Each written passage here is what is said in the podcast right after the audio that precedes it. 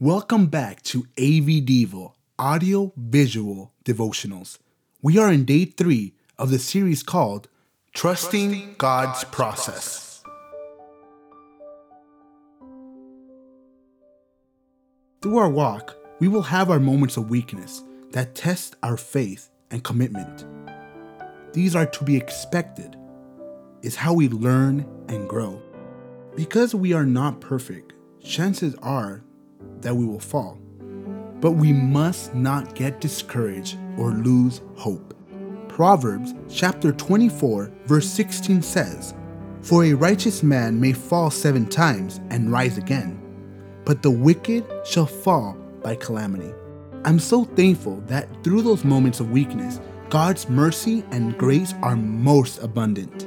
However, we have to understand that there are consequences to our sins and disobedience. The Bible mentions time and again stories of godly people who failed to trust God in moments of hardship. Abraham claimed his wife as his sister more than once out of fear. Moses, on the other hand, struck the rock in Numbers 20 in disobedience and as a result was not able to enter the promised land. We've all been there and we have experienced the results of not trusting God. In Proverbs chapter 11, in Proverbs chapter 11, verse 28, it tells us the consequences of trusting in riches and other things rather than God. Proverbs 11:28 says, "He who trusts in his riches will fall, but the righteous will flourish like a foliage." The New Living Translation puts it like this Trust in your money, and down you go. But the godly will flourish like leaves in spring. When we put our trust in the world rather than God, it will lead us to utter failure. And this includes everything in our lives. Proverbs chapter 28 verse 26 says that those who are wise enough to trust in God will be kept safe as opposed to those who trust in themselves. Let's read this right now.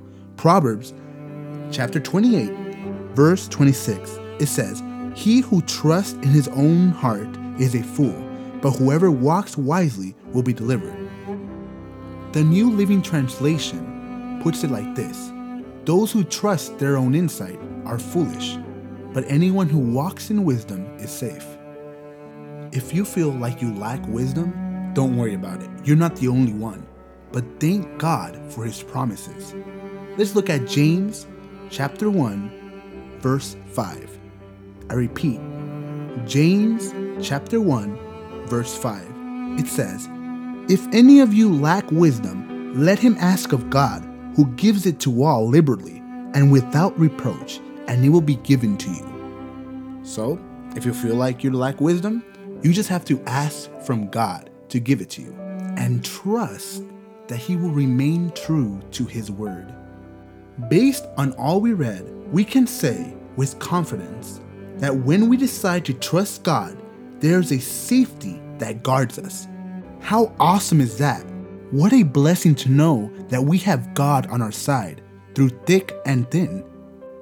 Today's devotional wasn't meant to shoot scripture bullets at you, but a wise and loving warning to the expected consequences of trusting in yourself or the world. It served as a reminder to keep our trust in God through the good, the bad, and even the ugly. You will always regret not trusting Him, but you will never regret trusting Him.